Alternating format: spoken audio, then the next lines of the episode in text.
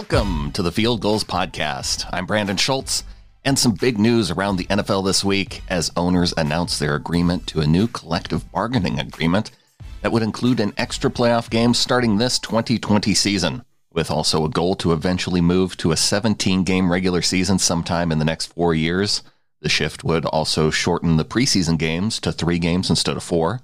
There's quite a bit to the deal. I'm not going to get into it all here, but minimum salaries increase. Players overall get a larger percentage of league revenue. We should get an idea of what the players decide to do a little bit later this week.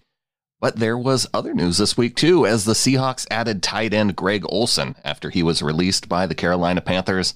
Joining us to talk about what Olsen might have left in the tank and also talk about some free agent options available from the Panthers this offseason is Brian Beversluis of the Keep Sounding podcast, a podcast for the Cat Scratch reader community here on SB Nation. Brian, welcome back to the show. Good to be back. Good to be back. Before we get to Greg Olsen, I wanted to get your thoughts on the possible postseason format next year.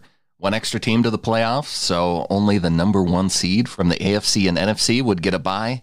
Everyone else would play on the opening weekend and uh, a little bit intriguing. I, and especially having you on, being Carolina Panthers fan, and you know with the Seahawks, both our teams have gotten in, winning the division with a sub 500 record. And so the idea of bringing in another playoff team, but I, I, guess somebody went back and they looked at it, and, and no sub 500 teams would get in based on the the extra team with it being a, a non division winner. It'd go to the team with the, the best the next best record. It would have been the Rams in the NFC this year.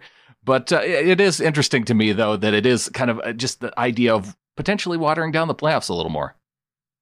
Yeah, I mean, ultimately, really, a lot of NFL fans. I mean, we're you know, you a lot of people who are listening to this podcast are probably the hardcore fans where they're all about Seattle football for the entire off season. Where the playoffs is where everybody tunes in. Yes. You know, um, so I kind of understand from profit standpoint, like adding that playoff game, uh, adding those playoff teams. I mean, it's I, I don't know about adding another playoff team only because this past season the teams that would have made it would be the Rams for the NFC, and I think the in the AFC it was the Steelers. The Steelers, yeah, who were they were eight and not, eight though, so it would have been a 500 yeah. team getting in. And they were also not a playoff team. Like they eight and eight was I, I think that was they overachieved with the way their their season went. So it's like, granted, you know, once you're in the playoffs, it doesn't matter. It's all a whole new season. But when you have that many teams in the dance, you end up having one team who has a bad game because like that's the that's the one thing that I've never liked about the NFL playoffs is like a good example was the Panthers playing the Broncos in that one Super Bowl. I think I feel like if the Panthers played that game 10 times against the Broncos, they would have won nine of them. So I feel the same way about Super Bowl 40 and the Seahawks and the Pittsburgh Steelers, you know, with the Steelers getting in as the sixth seed that year. Yeah.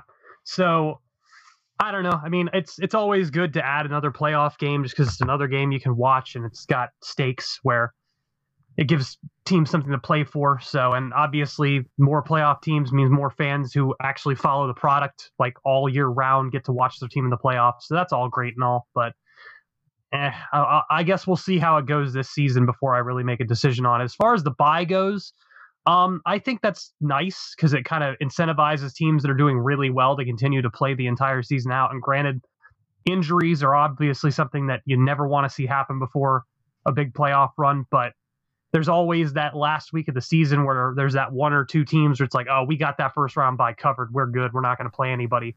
So having it now be down to one, like now there's going to be incentive for everybody to play every game. So yeah, the, unless you're you have a two game lead going into the last game of the season, you're going to have to suit up your the rest of your team and, and play to get that first round bye. It makes that last week of the season a little bit more competitive, so that's nice. The intriguing thing to me is that what if it comes down to though three teams at the end who all have a tied record, and then you're coming down to a situation where one team has beat the other team, the other has beat one, and you know it's it, it just gets kind of messy, and it's you have to have a tiebreaker that uh, just gets the first seed, the other two miss out, or even if you look back at this past season, you know the Seahawks and the 49ers playing, And the fact that the the Seahawks are just you know two inches short of the goal line, San Francisco gets the first round bye. You know, if they call pass interference in one situation for the Seahawks in the end zone, maybe the Packers get the first seed instead of having to. Uh, I think they went all the way down to the third seed, so I could see it uh, upsetting some people. Going, oh, you know, if the, if it were under the old rules, we would have had to buy two. That's a situation that we'll likely run into, but I also think that this is the NFL. The NFL slowly building to having just an, another playoff team added, where there's eight in every division. So yeah.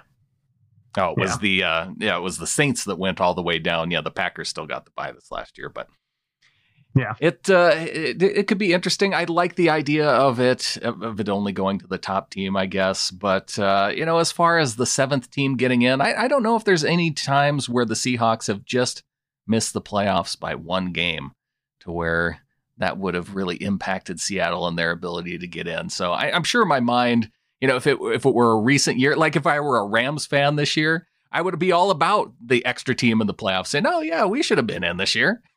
Well, there was that one year. I think it was the Cardinals where uh, I think it was actually. I think it might have been even the. I forget what year it was, but the Cardinals were like just like a game or so short, maybe two, of winning the division, and they still had like an 11 win record and they didn't make the playoffs. Right. So I get it in that situation. So there's going to be outliers in both areas where it'll. We'll see where it boils down how the NFL decides to address it going forward. That's what they do. They wait until something cr- catastrophic happens in the playoffs to a team and then they address it. So, yeah. Yeah. Well, and they're also looking uh, to push for a 17 game schedule. That sounds like it could be down the road, but something definitely on the mind and something that's been talked about. Maybe pushing the preseason to only three games. So I, that's something that we can address down the road. It's just that the playoffs it has the potential to change as early as next season, which is the the interesting thing to me. So I want to move on because Greg Olsen, former Carolina mm. Panther, you know, I, I, can't even believe the fact that he was a Chicago Bear before being a Panther because I just picture Greg Olsen as being a lifelong Carolina Panther. He's been a standout guy in the community, a standout guy in the uh, in terms of his play on the field. And when you saw the news earlier this month that Greg Olsen was going to be released by the Carolina Panthers, what was your reaction? I wasn't surprised. Um, I was sad because I like Greg Olsen a lot. I've really enjoyed watching him and Cam Newton play together. It's kind of sad that he got stuck with Mike Martz for the beginning of his career, where he doesn't really believe in tight ends. Mm. But it didn't really shock me. I mean, like the Panthers just brought in a whole new regime. They brought in a new co- head coach. They brought in a new offensive coordinator. They're bringing in a new defensive coordinator. It's like the guy's 35. You know, Carolina is clearly not like last season they, they might have like a lot of people thought they might be like rearing up to rebuild but they did try to build a competitive product on the field where this year matt rhule is on the first of his seven six to seven year deal. Like he doesn't have to make the panthers competitive right now where olsen might only have one or two years left in the tank. So especially with the cap hit he was getting i think he was one of the top three tight ends in the nfl as far as cap hit mm-hmm so it, it makes sense that Carolina, what I imagine happened was Carolina said, we're willing to keep you, but you need to make, we're going to give you this much money. And he probably just disagreed and then decided to go see where he could go and try and win a Super Bowl in the next one to two seasons. Well, and you said that he is 35, but you say that uh, he does potentially have a year or two left in him. What what did you see from him this last year that gave you the idea that uh, he he still has some uh, some years left in him? Well, he played almost the entire season. Uh, that was promising after two straight years of have him having big issues with his foot. He still had flashes, like he had the two touchdown game against the Cardinals uh, week two before Cam Newton like officially was done with the season. He had a really good game against the Buccaneers. I mean, you see somebody like Jason Witten out there, for example, and he's still making catches and getting first downs. And you watch Greg Olsen play; he's not the same fast guy that he used to be but he's never really been like a guy where he relies on his athleticism as much as he's a very technically refined receiver. He can block. He knows how to work the zones. He knows how to work guys in man. He's always been reliable with his hands. You know, he's not going to be a guy where he'll catch and run for 40 yards for a touchdown anymore, but he's a guy where you could reliably trust him to catch the ball when you need him to in almost any situation. Well, and you brought up the idea that the the very few games that he played with Cam Newton this year, I mean, talk about the guys that were throwing him the football, and now he's going from that to Russell Wilson next year. Yeah, I'm really happy for him in that regard. Um, I think that he definitely would have liked to play with Cam Newton again because they have a very uncanny connection. I mean, there are there, there's not many tight ends in NFL history who have ever had three straight thousand yard re- seasons. I think it's basically just him and Travis Kelce right now. So I think he would have liked to come back and play with Cam, but there's still some uncertainty with Cam, even though all signs point to him being healthy. I think Russell Wilson will use him quite well. I mean, Olsen's the kind of guy where he can get open when you need him to. Like if a play's busted, he'll find a way to find a hole in his own. And obviously, Russell Wilson is really good at making keeping plays alive and making plays when they're not there. So I think it's going to be a really good combo for him. I don't know if I'd expect him to have like an elite tight end season, but I think he's going to be a pleasant surprise for a lot of NFL fans. Yeah, and I don't think any Seahawks fan is expecting the Greg Olsen that we saw in that stretch from 2014 to 2016, where he's making the Pro Bowl and catching for over a thousand yards. And, you know, I, I, think those years are behind him. It's a little bit different. I think there is still a sour taste in the mouths of Seahawks fans after the Jimmy Graham trade. The coaches wanted him to come into Seattle and be that complete tight end, the guy who could block, the guy who could catch. And now I kind of wonder if even at 35, if Greg Olsen can be more of that complete tight end than the Seahawks even had with Jimmy Graham. Uh, definitely. Um, at least from a blocking standpoint, I know Seattle is going to continue to run the football. Olsen has been, he was like a subpar blocker in the beginning of his career with Carolina, but he definitely learned to step up and he definitely delivered very a, a few solid blocks during his uh, last few seasons. He's he's inte- he's definitely going to be somebody you can move around and use in the run game. Um, I think he's just he's always been more of a complete player than Jimmy Graham, where I think Jimmy Graham was always just a big wide receiver. So I think you can expect. I think honestly, you can reasonably expect him, if you're being conservative, to be a pretty good run blocker and maybe like a eh, he's all right receiver. So hey, that's all I'm saying. If they can get four to 500 yards from him. They can have a, a, a, healthy Will Dissly, we hope, coming back next year. I think that, and, and him not having to be the main guy on the line, I, I think gives the Seahawks a little bit extra and maybe some insurance then if Will Dissly can't come back healthy. So I, I like what I'm hearing from you about Greg Olsen. I, I'm kind of curious about some of the other free agents for the Carolina Panthers. You talked about Cam Newton too. Let's talk about those guys coming up after the break.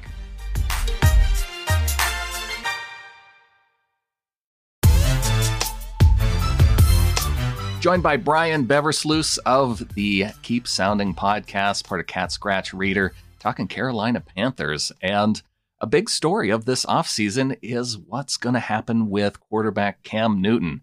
And I'm, I'm curious, Brian, what you're hearing and what you're thinking that the Panthers could do this offseason because you mentioned the new coach coming in. You know, is he going to want to trade Cam Newton for some draft picks and get the quarterback that he wants to start to build this offense from? Or does he say, hey, I have my franchise quarterback right here. Let's start building with Cam Newton and see if we can go on another run with Cam? It's a really interesting situation right now. I mean, obviously, it's a quarterback controversy. Cam Newton always generates clicks, so the national media has been all over it. There's a lot of Panthers fans who want Cam Newton to stick around for a year, play, see if he can prove that he's healthy, and then you either move on from him and uh, trade and let him walk, or you uh, sign him to an extension. I I almost think they're going to make that decision prior to this season, and I'm kind of leaning towards that they're going to let Cam Newton prove that he's still a franchise quarterback this year. He's set to take a physical in March, and he's why he's expected to pass by all regards in Carolina's media. If Cam Newton ends up playing for the Carolina Panthers next year, no matter what they do to this roster, they still are going to have Christian McCaffrey if they have a healthy Cam Newton it's hard to reasonably expect them to lose more games than they did this past season.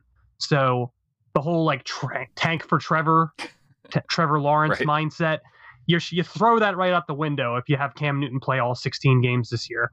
So I think they either bring him back and put him on a prove it deal where it's like, okay, Kyle Allen and Will Grier are his backups, and he proves that he's good again, and that's contingent on his extension, or they get their quarterback now. And there's a lot of talk about Tua, but I'm not sure about him because he's also got injury concerns. And it's like you have your guy where he he had a, an NFL MVP season. He's had a few really good seasons under his belt, playing on a pretty a pretty solid quarterback contract for one year. So you go you go draft that guy. You've already basically said, "Hey, we're done with you, Cam. Bye bye." So what motivation do you, does he have to try and win a Super Bowl with Carolina at that point? They either I think that if he passes that physical, they either trade him around draft time or they trade up and try to get Burrow if something weird happens with the top of the draft. But uh, my my expectation is Carolina will bring back Cam Newton because Tepper has been steadfast in that he wants to see Cam Newton fully healthy before he makes a decision on him. Well, there's a lot of other guys to look at on the Carolina Panthers, and I I noticed that the Panthers are in a similar position to the Seattle Seahawks, especially on the defensive line, because multiple guys who are unrestricted free agents. So I'm thinking maybe Seattle will be looking at some of these guys to help fill in, uh, depending on who leaves. Yeah, obviously, Jadeveon Clowney, the big free agent for the Seahawks, but uh, you guys have Mario Addison, who's hitting uh, unrestricted free agency. You got Bruce Irvin, the former Seahawk. And then also on the defensive line, you got Wes Horton, Vernon Butler, Gerald McCoy, and Kyle Love. So a lot of names on that defensive line that could potentially be gone next year. Yeah, and I think a lot of them will be gone. I mean, I like Mario Addison, and I'm kind of sad that I think he's going to end up going, but he's just been too consistently productive since Carolina signed him to an extension back when when he first became an unrestricted free agent. I think that Mario Addison's one where they'll they'll let him go to a team where he can maybe make an impact and try and win a Super Bowl with somebody competitive. Um, guys like Kyle Love might will probably end up retiring. Wes Horton already has. Um, Bruce Irvin is just another one of those guys where he's going to be finding one year deals until teams stop calling. Right. Gerald McCoy, he's already expressed uh, interest in going to a team that could potentially win the Super Bowl since he could go back to Tampa Bay for the Super Bowl. I think he's gone too. Mm. But on top that said, I mean Carolina's rush defense was horrible this past season. They were the worst in the NFL or one of the worst. So a full facelift there makes a lot of sense. Um, they're still going to have Brian Burns. They have a lot of the young pass rushers. They have Kawann Short. There's a there's there's opportunity to bring back Vernon Butler as their former first round pick but I just don't know with him because this is the only season he's ever proved to be anything worthwhile. I think this is going to be a season where their rush defense is just going to suck again. I, I, don't think it'll be as bad as it was last time, but I think there will be a heavy emphasis on replacing, but not re-signing this in this offseason. What do you think they do with Dontari Poe? Because he has a team option that the team can choose to exercise, right? He's gone, hundred percent.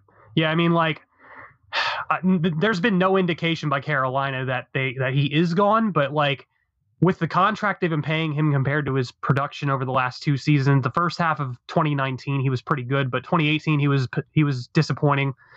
It's just not worth it. I mean, that money can be spent elsewhere, especially since they have the opportunity to take a to take a pretty good interior lineman in the top in the top rounds of the draft that they choose not to go quarterback. There's been defensive linemen mocked to them many times with the uh, number seven overall pick.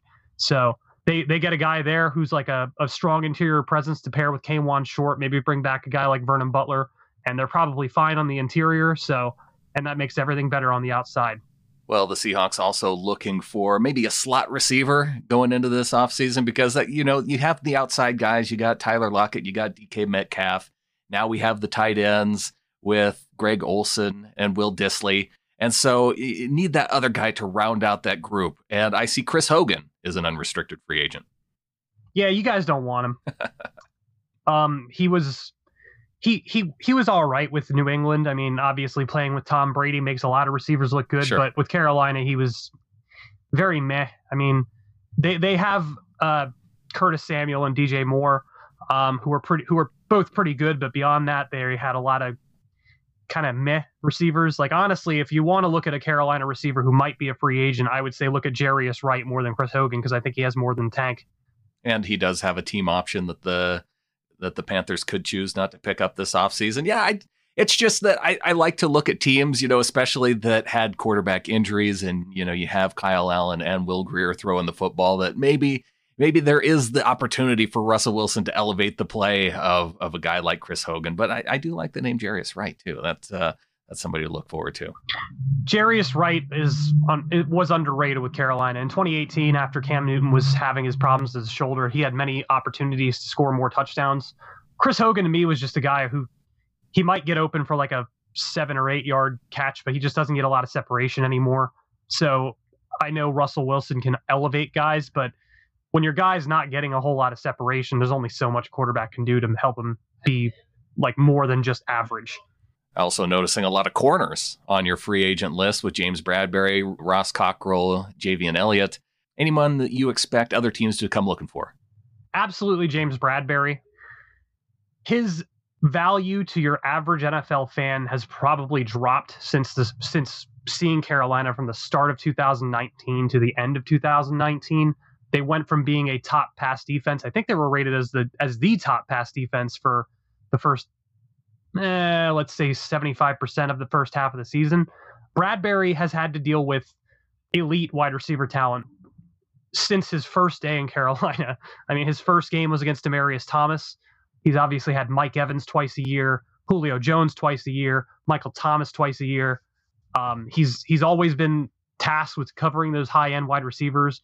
And in 2019, their defense just as a whole fell apart once once the offense started falling apart and the teams figured out they could run the ball effectively against Carolina. None of that's James Bradberry's fault. I mean, he, he can only do so much as the number one corner, especially when teams are taking shots down the field because there's no pass rush or no whatever. So Bradberry is going to get paid in free agency. I think Carolina will pursue him and try to bring him back, but uh, Bradberry is going to have some some bidders. Ross Cockrell is a prototypical zone corner heavy zone. He's always been that way. When he was in New York, he that when they were a heavy zone team, he was pretty good for them. Graded out well on the metrics on all the metrics with that. Then when they were done with him, it was either that he went to the Steelers first or the Steelers sent him to the Giants first. I don't remember what the order was there, but basically both teams when they had him were like heavy zone schemes and then they like kind of wanted to get away from that and got rid of him. So a team that's a heavy zone emphasis could take Ross Cockrell and have really viable depth. I mean, he stepped in for Bradberry and Donte Jackson when they were hurt, and he played really well. So he's another guy I would keep an eye on. Javien Elliott, um, PFF overrated him last year when he played for the Bucs. Uh, he's he's nothing. I, I if you sign him, I wouldn't get excited about it. Good to know. Well, Brian, I really want to thank you for coming on and helping give us some of the background behind Greg Olsen, looking at uh, some potential free agents. And uh, if anything comes up in the offseason, or you know what, if if one of our guys from the Seahawks ends up in Carolina, definitely hit me up and, and we can talk more this offseason. Yeah, sounds good. We'll definitely have some bits on the Keep Sounding podcast. So if the Panthers decide to shell out some money for Jadeveon Clowney, I'll definitely let you know. I if that happens, I don't think I want to talk about it. yeah, I mean, well, I wouldn't. I don't know if I'd want to talk about it either. That's a lot of money to shell out for a team that's supposedly rebuilding, yeah, quote unquote. That, so that's true too. So, well, we will see what happens in this off season. Lots coming up in this next month. Brian, thanks again for coming on. Thank you. Thanks again to Brian. A big week coming up as the NFL Combine is getting underway. Going to be lots to talk about through this upcoming week. So stay tuned to the podcast. Subscribe if you haven't already. SBNation.com slash NFL podcasts. If you want to help support the show, you can go to glow.fm forward slash flock. Everyone who supports the show will get a shout out on an upcoming show. Stay tuned, more to come, and until then, go Hawks.